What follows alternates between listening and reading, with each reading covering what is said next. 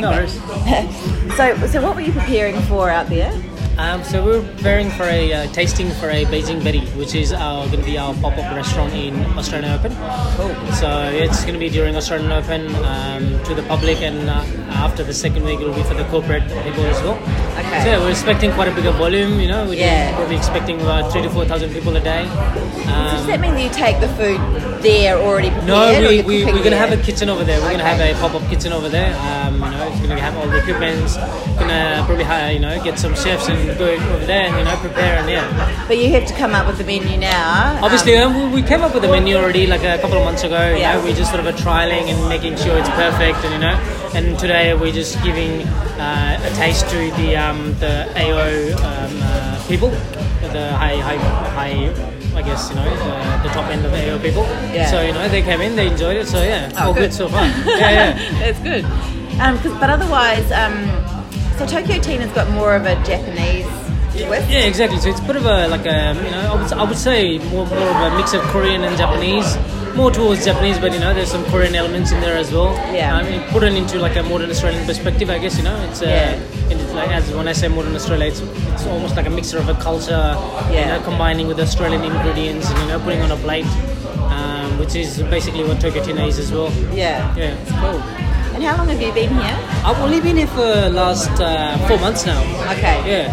Um, yeah, I'm enjoying uh, enjoying so far. You know, it's just a really good opportunity for me to you know lead the kitchen and you know just um, bring bring bring some of my creativity side as well in the kitchen, which is really good so far. Because you've been at some pretty um, high-end places, haven't you? Yeah, so well, I started my career in Sydney. So I worked with a really good chef called Neil uh, at a restaurant called um, Brown Sugar in Bondi Beach. So I was with him for three and a half years, and then uh, I moved from there to Melbourne. I started working at a restaurant called Cumulus Inc. Yeah. in Flinders Lane. So I did uh, probably about three years there. You know, started as a commis chef and you know became junior sous chef. Um, and then after that, I left Cumulus Inc. and went to do some Asian food at the Spice Temple in Crown. Um, and I was there for probably about a year and a half. Um, and then from there, I moved on to a, another place called Vue de Monde.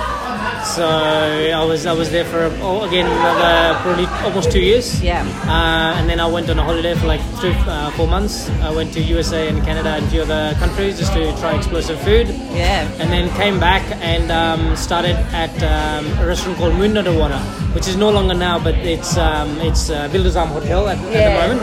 But before it was Two Hat Restaurant Moon Under Water. Yeah, I've, So I was- I did eat there. Yeah. yeah, I was I was there with Josh Murphy, so I ran that uh, place for about a year.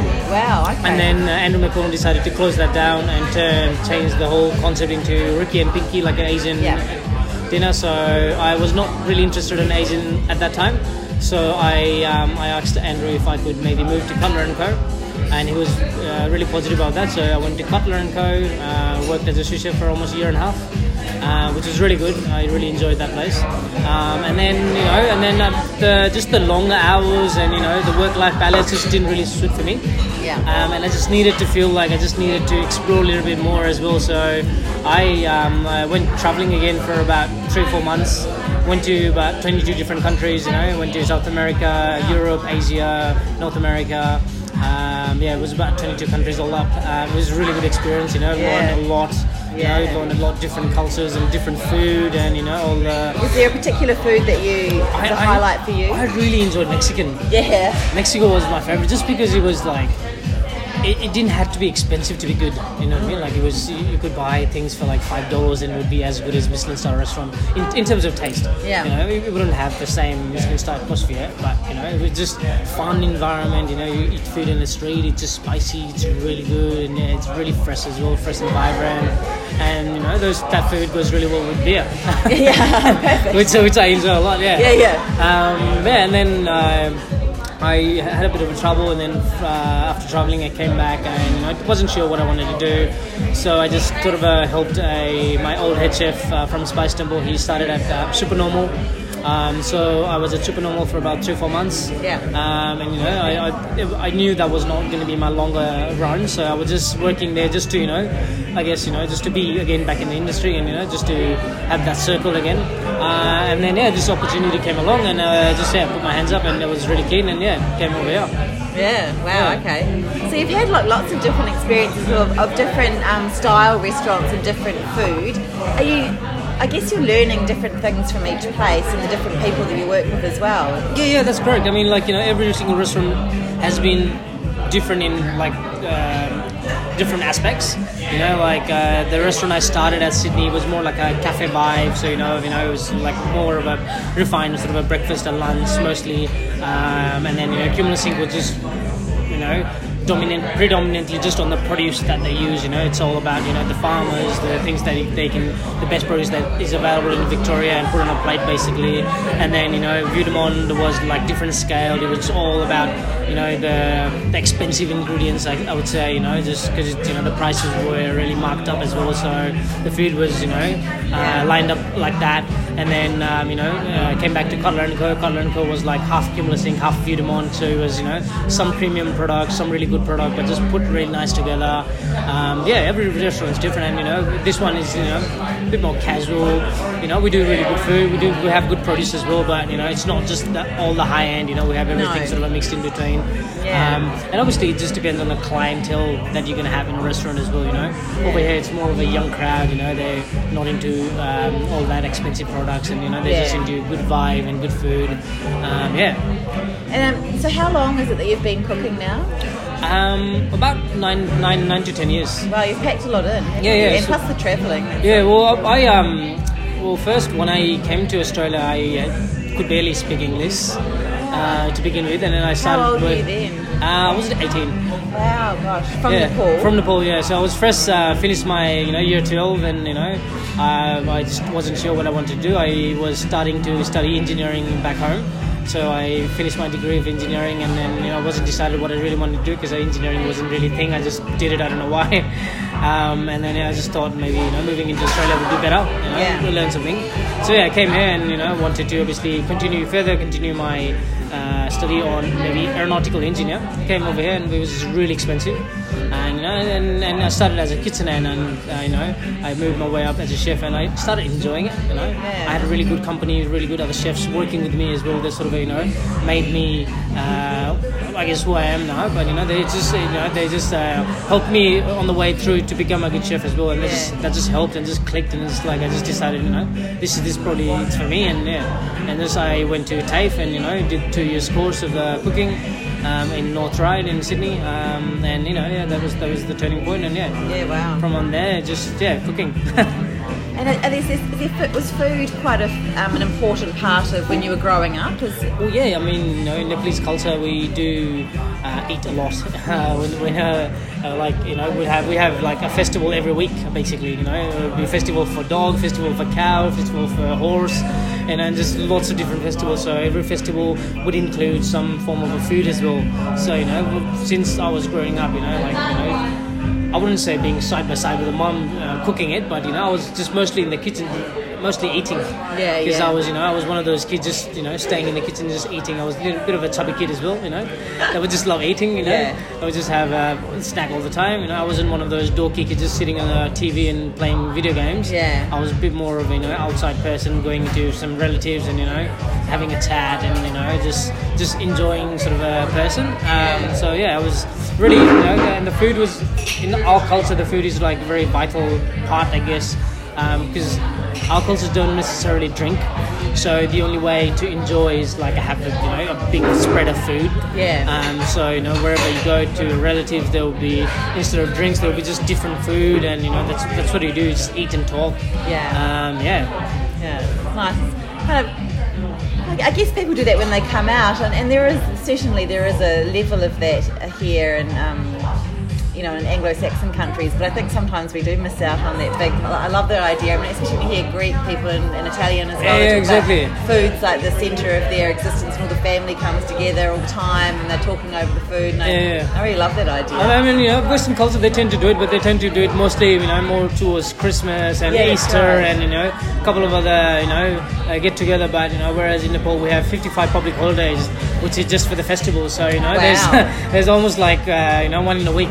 Yeah. Um, so there's more chance of you know getting everyone together, and you know, the weddings are really big. You know, if someone someone has a child, that's a really big thing as well. You know, just every everything includes like big massive food, you know, and just all the you know the girls at home just cooking and preparing it, you know, and just like getting together and yeah, having a feast. Amazing. Yeah, yeah, it's really good. I, I also had a chance to take a couple of my friends from Sydney. You know, they were born in Australia. Um, to my home uh, back in Nepal.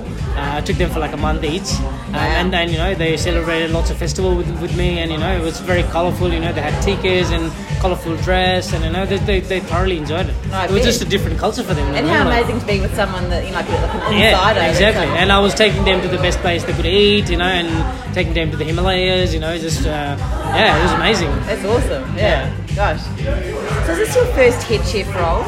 As a head chef, yes. Yeah. Yeah.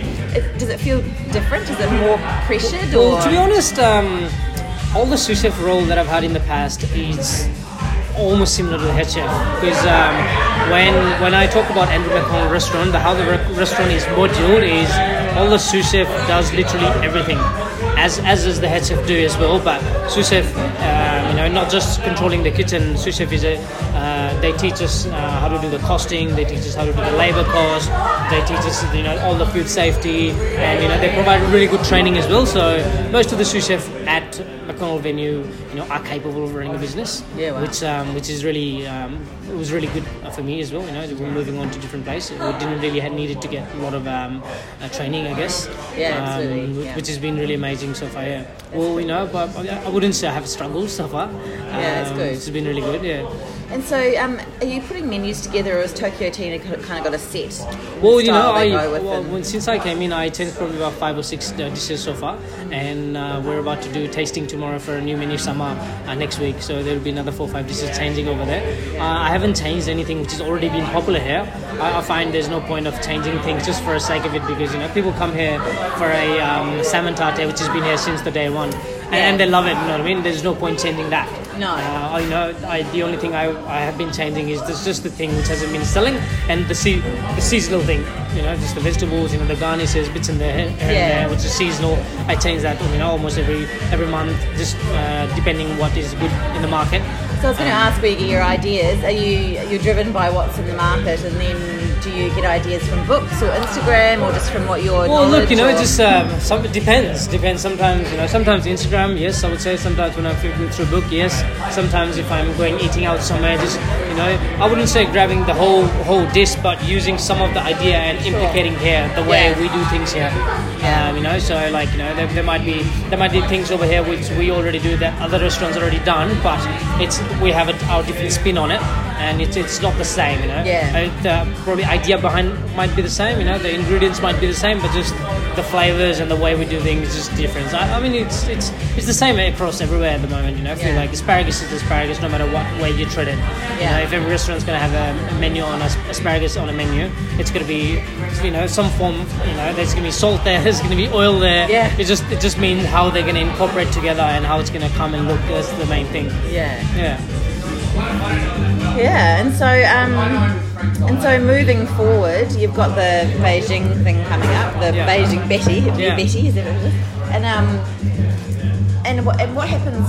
Oh, you just because you're quite new here still. Um, are there days that are more popular, or is it a real up like?